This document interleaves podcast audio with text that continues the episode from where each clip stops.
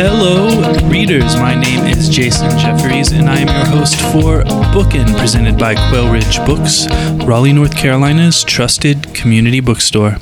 My guest today is David Plouffe, campaign manager for Barack Obama in 2008 and later a senior advisor in Obama's White House. His new book is A Citizen's Guide to Beating Donald Trump, published by our friends at Viking. David, welcome to the program. Thanks so much for having me on. Yeah, it's an honor to have you here. And David, our bookstore, Quail Ridge Books, is a politically neutral bookstore. I, Jason Jeffries, the general manager of Quail Ridge Books, the co owner and co director of the North Carolina Book Festival, and the host of this podcast, am not politically neutral. Um, how the hell do we get this buffoon Donald Trump out of the White House? Is there an easy answer?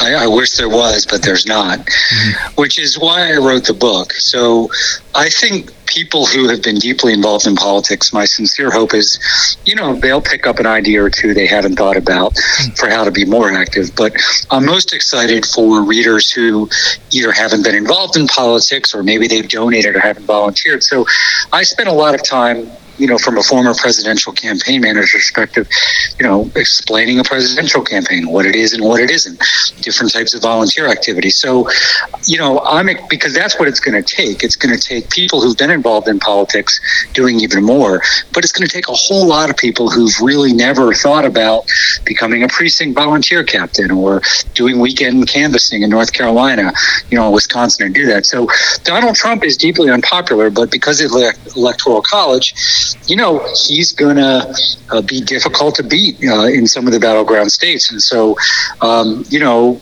we don't yet know as we're having this conversation, much less when I'm in Raleigh, who the nominee is going to be. Mm-hmm. But we know that whoever it is, you know, we're all going to have to rally behind that person and take some personal responsibility for the campaign. Mm-hmm. You know, are you doing something every day to further the cause?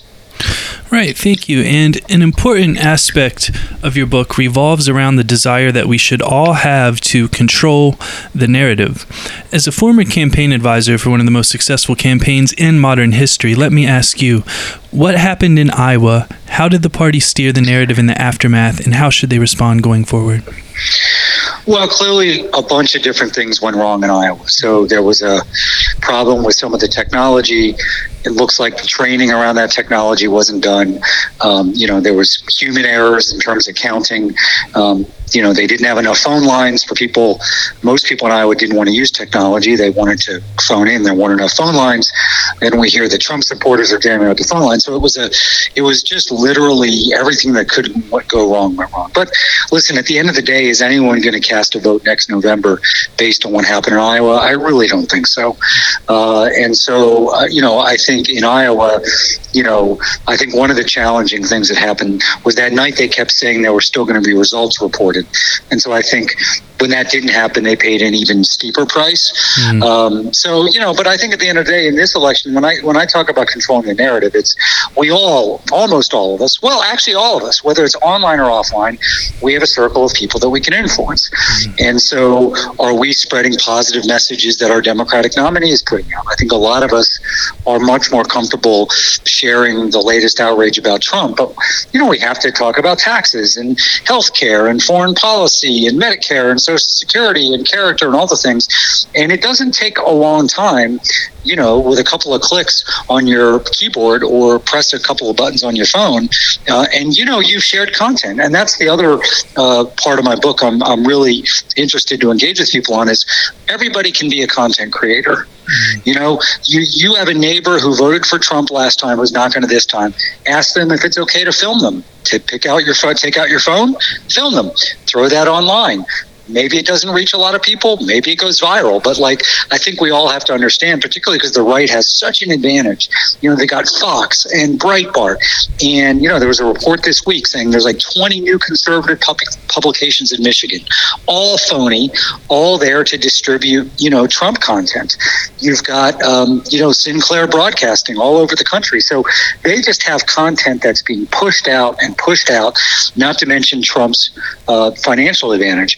And so we all have to figure out like what can we do in our lives uh, to reach people. Some of that's fighting back against lies and nonsense, but a lot of it's just you know helping um, amplify um, you know our nominee's message and the contrast with Trump. Right. Thank you. And um, David, you say early on in your book that press coverage has become more Jerry Springer and less Walter Cronkite.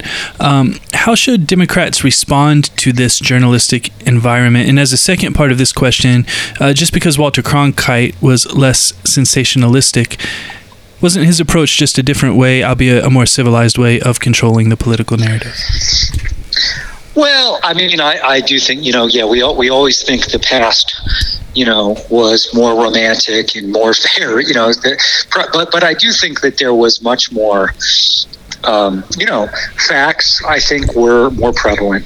I think substance was covered much more so than sort of the political horse race. I mean, look at all the coverage around the Democratic debate and primary right now. It's almost all about polls and money, and you know that's important because people need to know, you know, how the campaign's going. But mm. less attention, I think, on substance. So, you know, the other thing I think that's changed is just, you know, we we the proliferation of all these, um, whether it's the Epoch Times Times, whether it's local, state-based, um, sort of faux conservative news um, outlets. I mean, it's hard for people to distinguish from what is a what is a journalistic outlet we can trust versus just a piece of content from somebody with an agenda.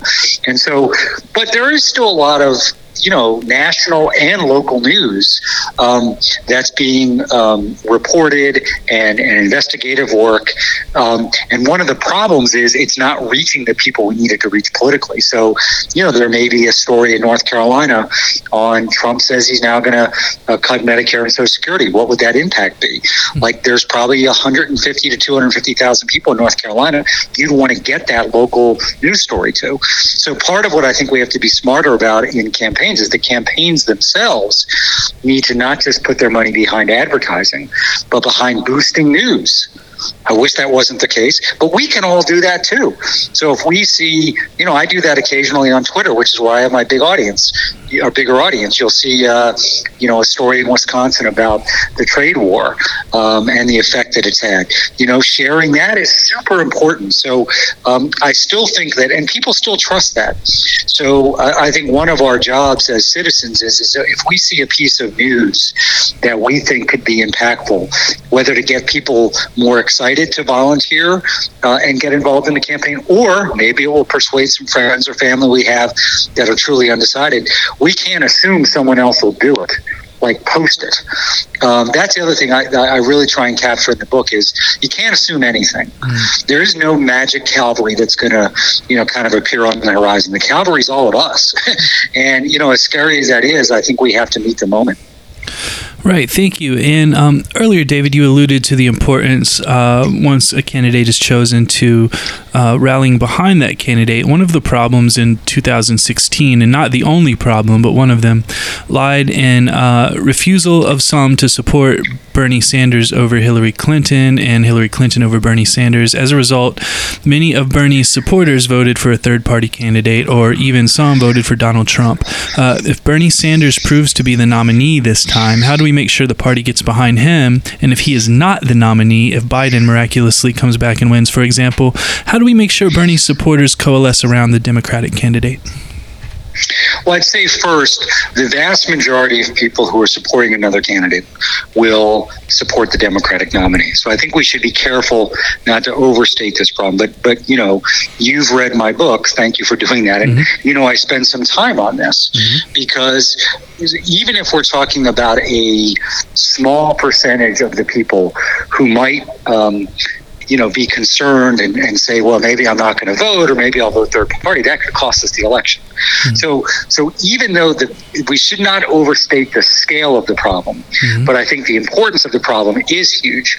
So I think again that falls on first of all, the winner has to be super gracious and has to make it clear that anybody who supported a different candidate is welcome. We want to listen to you. You can improve our campaign. All of us who supported other candidates, you know, um, need to figure out like what would it take for us to get involved. Mm-hmm. Uh, you know, the volunteers locally in North Carolina who support whoever the nominee is, you know, they should host uh, house parties and ask people to come over who supported other candidates. And you know, that session may be tough you know, some of the people who supported folks who didn't win may say you lied about my candidate or, you know, uh, it wasn't fair. And that's okay. People have to have time to process. So, uh, what I, I know won't work is for the people who don't automatically say, okay, I, fought my hardest for my candidate. They didn't win. Now the big battle's Trump. And again, that's most people, but it's not all people. Mm-hmm. We have to make sure that, you know, it's not going to be a dictate. Uh, these people need to get in line. That never works. Like, mm-hmm. you know, so th- there has to be organizing done. But again, one of the messages in my book is I hope our nominees campaign does everything perfectly. They won't. But even if they did, they can't do everything. And so, you know, if you're sitting in a particularly in a battle battleground state like North Carolina, mm-hmm. and you know you you were a, a volunteer leader for the nominee, um, but you know there's 50 or 100 people you know who supported other candidates. Take it on yourself to invite them over to an event, and you know again let them kind of complain and and even attack you, uh, and let them get that out of their system. It's really important, um, and let them say, listen, uh, you know, let's figure out a way to work, uh, move forward together. So, you know, I, th- I think that again, could we lose the election because uh, people who supported other Democratic candidates don't come in? I don't think it's likely. But again, if this is super close, um, you know, it's going to matter. And and I think you know, there's nothing more important than who the president of the United States is. Mm-hmm. So you can't leave anything on the table. And Trump's not going to. I mean, the very mo- the most important thing to this guy is not governing. It's not foreign policy. It's not the economy. It's reelection, because if he's reelected, he is personally ratified. His style of politics is ratified, which I think is such a frightening thing for the country.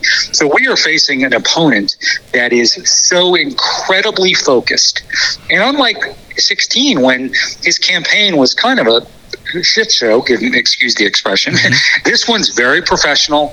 It's very well resourced. They've had the time that incumbents always have uh, to prepare for the race. And so, um, you know, uh, he beat us in 16, um, you know, frustratingly, but that was with a campaign that was far inferior, uh, you know, to what he's building now. Right. Thanks, David. And um, to build off of this question just a little bit, uh, in 2016, forgive this sort of pun, but it seems like we were forcing people to choose between an apple and an orange uh, when what they really wanted was a banana. Uh, and, you know, I don't want to overstate and I also don't want to understate the importance of people who did vote on third party candidates. Um, is the system always going to be an us versus them, or will we get to a place where it really isn't us versus them and also them and also them? Well, first of all, as it relates to this election, um, you know, as you see in my book, I, I spend quite a bit of time on this third party question because I think people who are going to be engaged in the election, either formally volunteering through our nominees campaign or just kind of going about their life, you are going to run into people who say, you know what, uh, I'm not sure I can vote for either one of them. So I, but I always vote. and I'm going to vote third party you know, you also may have people say, I'm not going to vote. So we have to convert those people. Um, and so, you know, I spent some time in the book, you know, with some ideas for how to do that. But, you know, people have their own ideas. My, my major point here is more the spirit of it, which is you need to have your antenna up and understand that there are some people out there. Um, and Trump needs that because, you know, he hasn't shown much interest in growing his base traditionally. So, you know, he can win states like North Carolina and Wisconsin you know, in Pennsylvania and Arizona and Michigan, um, you know, with 48.5% of the vote. Why? Because, you know, third party vote um, is high enough. If he's got to get 50% of the vote, I'm not sure he can win. So this is important. So, you know, in the long term, not even long term, medium term, let's say over the next 20 years, this is just my opinion as a citizen.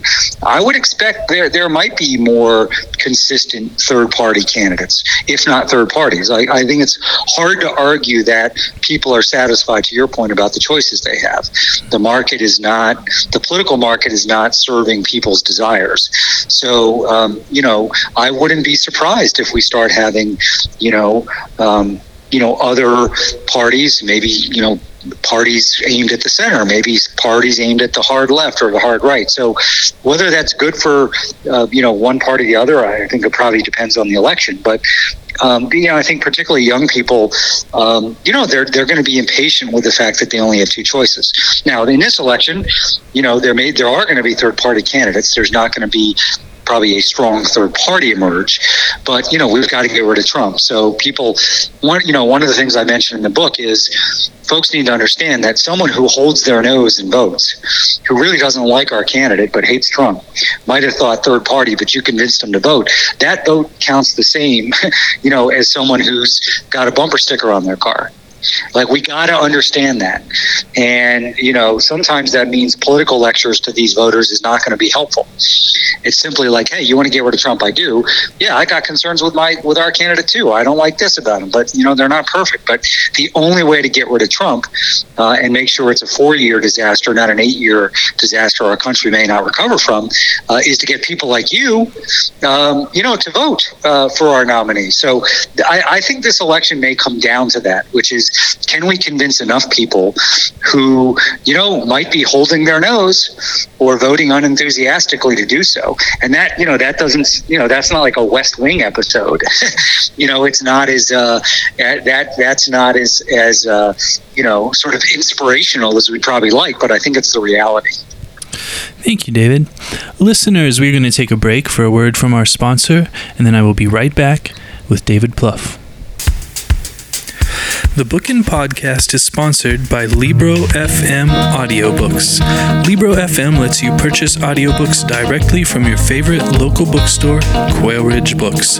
You can pick from more than 100,000 audiobooks, including New York Times bestsellers and recommendations from booksellers around the country.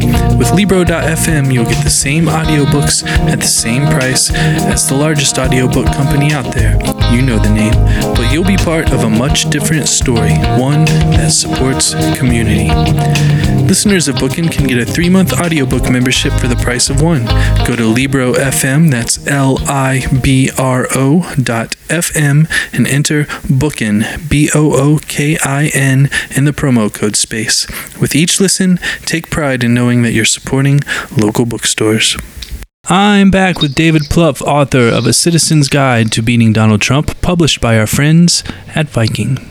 David, in one of your chapters titled Create, you call for creative types, uh, and you alluded to this a bit earlier.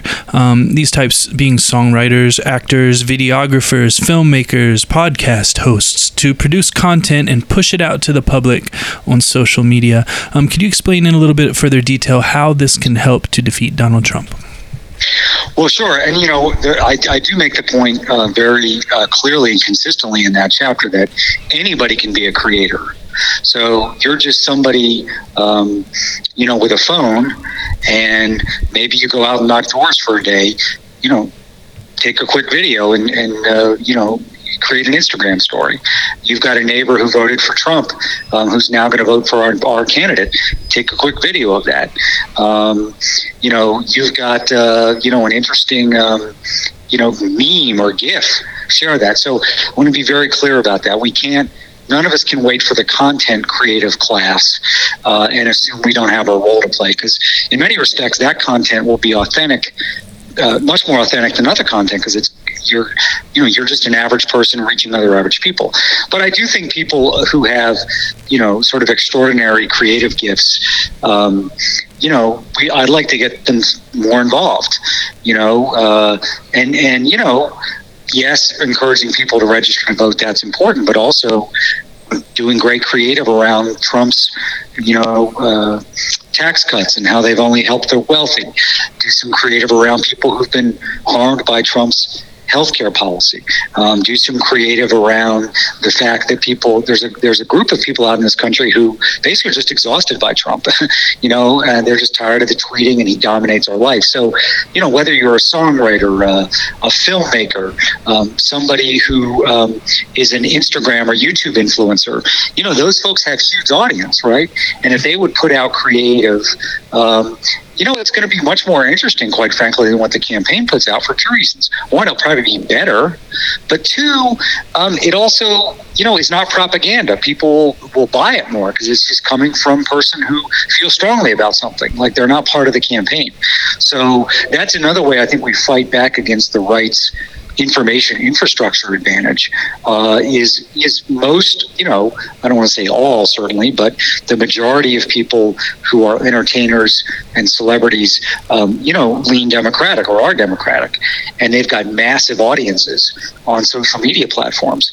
And so to leverage that you know once a week let's say it doesn't have to be all the time could make a huge impact. So I think citizens need to do their part but the creative class hopefully will step up their game too. Absolutely. Thank you, David. And um, in the section of this book titled Offense Defense, you state that if Barack Obama had done the things that Trump has done, he would have been impeached the very next morning because that's how Republicans roll. I also think of the Republicans' refusal to support Obama's nomination to the Supreme Court while he was still president. Uh, in your opinion, why are Republicans able to get away with these types of maneuvers? Well, first of all, I don't think they really care what criticism they get from more elite quarters, editorial pages. They just don't care. Uh, Mitch McConnell, in particular, I mean, he's he's just got a, a suit of armor on. He just doesn't care.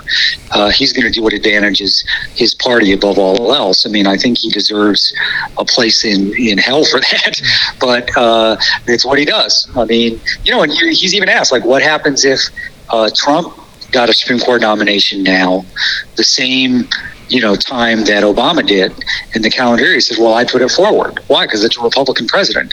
So I just think they are. First of all, they don't believe in government, so they're not activists. So anything they can do to starve government, they want to do. Um, it's all about maintaining their power. Um, you know, Trump is is you know we, we give Trump appropriately gets a lot of criticism for trying to destroy institutions and the rule of law, but he's aided and embedded by most Republicans in Congress, and some of that's because you know they fear Trump's base. But you know, people like Mitch McConnell, you mentioned that with Merrick Garland in the Supreme Court, have been doing it for a long time. So um, I just think at the end of the day, they. Um, if can I I'll be I'll use a little friend. They just don't give a shit. Mm-hmm. like they don't they don't care about getting criticized by editorial pages. They don't care about breaking norms. Um, you know McConnell in particular is ruthless. I don't think McConnell and Trump my guess is are like warm friends mm-hmm. but I think they share that which is you know they're going to do what's best for them um, uh, specifically in their party generally above all else. I mean, with Trump, I think it's really just about him. I mean, he'd throw the Republican Party over the side if he needed to, but McConnell's all about, um, you know, he's he and he and Pelosi. Uh, you know, I think Pelosi's obviously a constructive uh, force in uh, in American life, but you know, these two are just political ninjas. They have great skill, uh, and so it's always difficult when McConnell, you know, is so skilled. Um, he's bloodless, um, and you know that's a dangerous opponent opponent. And I, th- I think he's shown us time and time again how effective he can be, not for the country, sadly, uh, but for his own narrow partisan goals. Right. Thank you for that answer, David. Um, Let's next talk about battleground states. You spend some time on this in your book. I'm speaking to you from one of them, as you have brought up. Uh, so rather than approach the topics of battlegrounds as a whole, which you do so eloquently uh, in a chapter of your book, tell me what we can do here in North Carolina specifically to defeat Trump. Well, and I, you know, I talk about this in, in the book. I mean, ultimately, the decision about what is a battleground state and what isn't is made by the candidates. So our nominee is going to have to decide which states they um, credibly think they could win. Um, we know that Wisconsin, Michigan, and Pennsylvania will be in the mix. You know, my hope is North Carolina, Arizona, and maybe Florida are as well. I think Georgia's going to going to require a hard look as well. So, so in North Carolina, you know, Barack Obama won it in 08 lost it narrowly in 12. Uh, Trump won it in 16, but not by a huge margin. At the same time, a Democratic governor was elected, and you know Democrats had a pretty good uh, year in 2018 up and down the ballot. So, so what's in so North Carolina is a state where. Um, there's enough people in the state who are registered to vote, and certainly when you add eligible, to beat Donald Trump. There just is. So there's two parts in North Carolina. It's probably half persuasion. So there's a bunch of people we talk about these famous Obama Trump voters, but, but they do exist in North Carolina and elsewhere. Can you get enough of them back? Uh, and then, you know, can we really max out our suburban vote share? Um, some of those people voted for Hillary, um, but, you know, some of them might have voted for Trump, particularly women, and, and, and just they're open to an alternative. So to win a state like North Carolina, we just have to max out our suburban uh, numbers, um, you know, in the suburbs of Raleigh and Charlotte and um, all throughout the state. Um, but then we also have to register and turn out uh, young voters uh, and voters of color. Um, and, you know, African American vote is obviously super important in North Carolina, but you also have a growing Latino and Asian population. So to win North Carolina, you have to do it all. You know, you've got to be, you've got to hit your persuasion targets. So those are true undecided voters, get enough of them. And then if not fundamentally change the electorate, certainly improve it. So there's more Democratic base voters um, on election day, um, you know, by some decent number. Um, you know, than, than might have happened otherwise. And, you know, that requires good organizing. It requires great volunteer work. It also requires a candidate who can motivate people. So let's hope we nominate somebody that you know motivates people to register and to, to, to turn out and to volunteer. So I think it would be a tragedy if North Carolina was not uh, a core battleground state. So so it's hard. I mean, you know, Trump's got an easier road route to victory than we do. But if we can really add a couple hundred, 250,000 people to the rolls through registration and turnout, and run a great persuasion campaign, we can win it.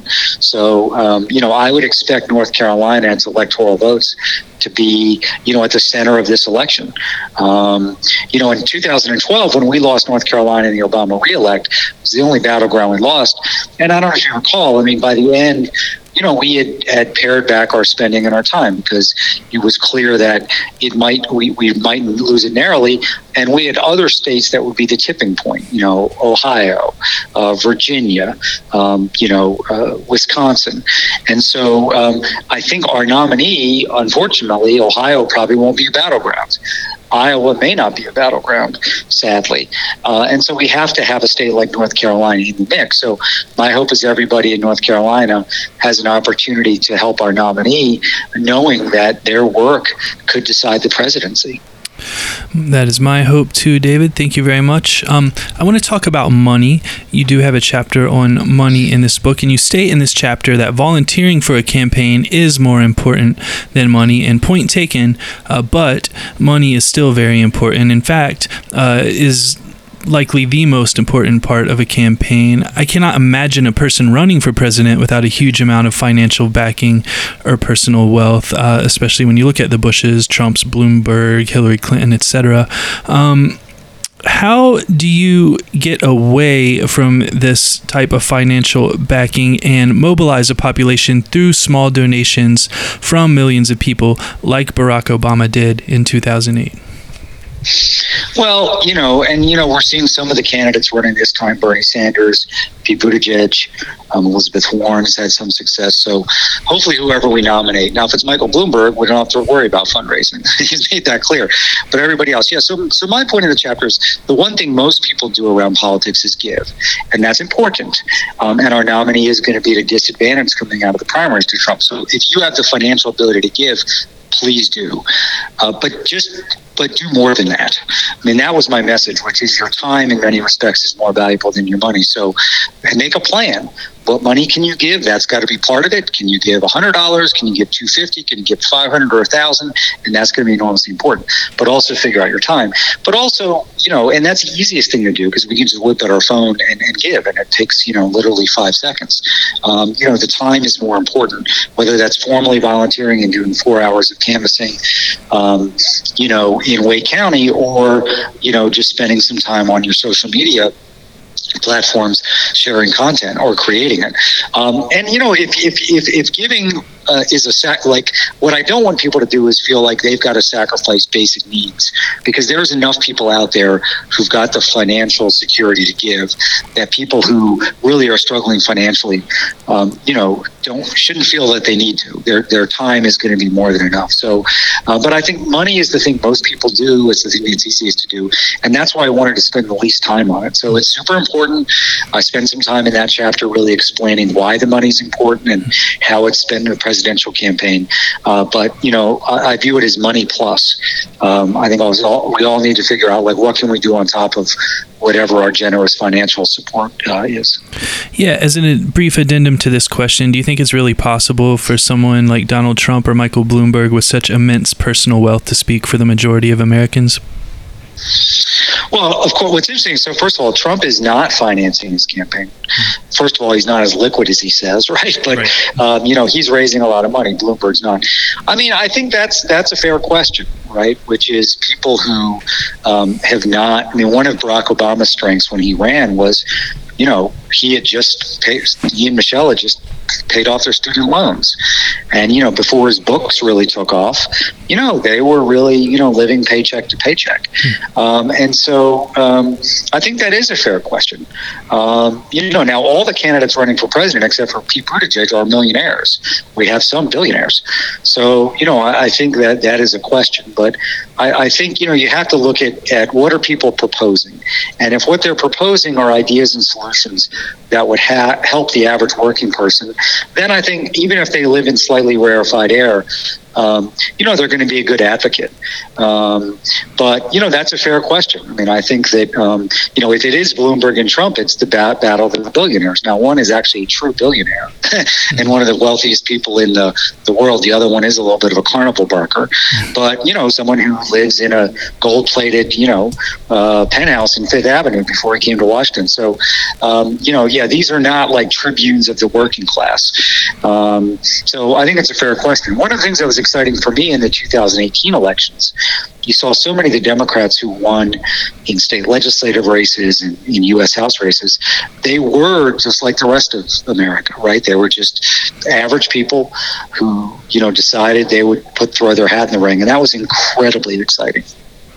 All right, thank you, David. And um, finally, as we said earlier, you directed one of the most successful campaigns in modern political history in 2008 and led Obama to re election in 2012. What would you have to do differently if you were running a campaign in 2020 than you did in 2008 and 2012? And how can our listeners act upon your experiences considering the difference in the world today? Well, what's interesting is in 2008, um, it was really the internet for the first time that was kind of a central battlefield in presidential politics. By 2012, the internet was still important, but more activity had gravitated to Facebook. Um, by 2016, Facebook was was probably the dominant battlefield in politics. And we know how the Russians and others tried to benefit Trump with that. Um, now, you know, Facebook is still probably at the top of the list, but Instagram, which is obviously a sister platform, uh, you know, Snapchat, Twitter, TikTok. So first of all, there's just a lot more YouTube there's a lot more. You have to have platform specific strategies and campaigns. Mm. So that's one. You know, a lot more diversity. Secondly, you're running against Trump, and he every day, you know, tries to dominate and, and foul the oxygen. Um, so that's different. I mean, you know, it's not like, hey, I'm going to go give my speech on healthcare today, and the news media will cover that, um, and I'll move on. It's like, well, Trump just did this crazy thing, and that's what the media is focused on. So I think we, you know, you you have to understand understand that how you deal with him is, is really important. Um, but I think we all have a role to play, which is, you know, if you're on Facebook, if you're on Snapchat, if you're on Instagram, how are you using those platforms to further our nominee's message and defend against Trump's nonsense and the disinformation? Um, how are you um, uh, pushing through as a citizen. Because if we all say, you know what, it's the nominee's job to deal with Trump and win the message war, um, and then we're just going to register voters. As important as registering voters is, it's not enough. We all have to step into that I think, breach. Um, uh, the other thing that's changed is obviously the disinformation that's coming from overseas. But you know, Trump is kind of a master of disinformation. Uh, there was a really important article in the Atlantic last week that really went under the hood of, of Trump's campaign and their disinformation. So, you know, they're basically trying to circumvent the news. So, you know, if, if when when some of the impeachment testimony was happening, you know, they'd work, they'd create their own content, almost like a news report that would run, you know, on local news Facebook pages and and reach people. So they're going to try and create their alternative reality. And listen, I'm not suggesting any of us can can convince a, a die-hard MAGA person to vote differently. That's not what this is about. It's about reaching people who might be persuadable. But also, if, if you lift up your head and say, you know what, I'm going to fight back against that lie, I'm going to push out this great piece of content that shows how our nominee is going to be good for teachers, other people in your feed will see that and say, hey, I'm going to do that too. Like there's comfort in numbers. There's almost a permission structure that gets created. So I think the other thing that's changed is Barack Obama would not have been president without millions of Americans, um, you know, driving his campaign on the ground, volunteers. Um, we need like double or triple that, and and that's that's super stressful. I think to think about how much is riding on people. But the other thing that's changed from 2012 to now is just the disinformation the Republican ecosystem has gotten so powerful, so much, and it was powerful back then, but it's gotten so much more diversified, so much more powerful that we're at an even bigger disadvantage than we were in 2012. So, you know, I think I think just the sheer number of different places you need to reach people um, has changed a lot, but also the fact that we we we have a lot of, of weaponry on the other side aimed at us, and you know that's intensified and increased, and so that's why uh, again, coming back to kind of the central thesis of, of my book, um, you know, for me, it's even less about the specifics I get into. It's the spirit. You got to own this campaign. And what does that mean for you? It's different for everybody. It could mean you're going to go to a battleground state and, and, and volunteer there for two months if you can. It could mean you're going to share content every day on Facebook and Instagram. It, it could be you're going to make phone calls from home. It certainly means you're going to make sure everybody in your circle of influence is registered and knows how to vote early. And, you know, it's just we got, we got to take ownership of it. And that may seem obvious, but I think the requirements this time are different. I, I almost think there needs to be a, a, a manic ness to it, mm-hmm. right? Uh, because the stakes are so high. Because eight years of Trump is not twice as bad as four years of Trump. It's probably like 20 years as bad, uh, 20 times as bad, because it's going to have a compounding effect that I think will be hard for us to shake off as a country. Absolutely. Thank you, David. Listeners, I've been speaking with David Plouffe, author of A Citizen's Guide to Beating Donald Trump, published by our friends at Viking. It is a very useful handbook to the upcoming election. David will be joining us in Raleigh on Saturday, March 7th at 7 p.m. More information about this event can be found at www.quailridgebooks.com. David, thank you so much for joining me. Thanks for uh, having me. Look forward to seeing everybody. North Carolina is always a place I love going to, uh, in and out of politics. I'll be there with my my uh, my oldest, my son too, which is a special treat. So uh, look forward to every, seeing everybody uh, in March. See you then.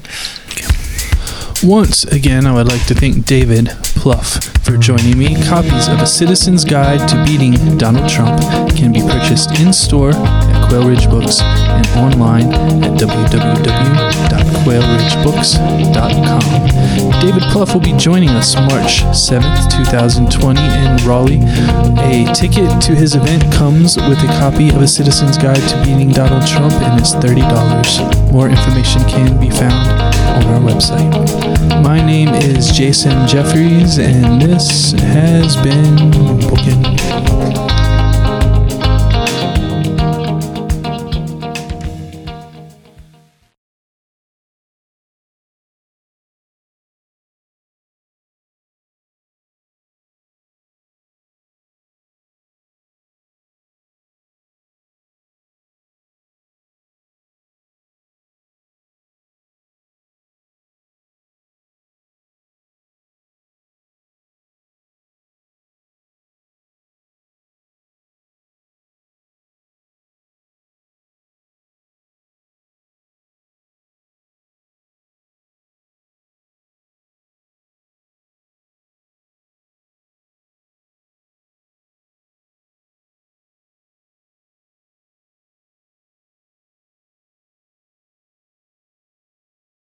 My name is Jason Jeffries, and this has been Bookin'.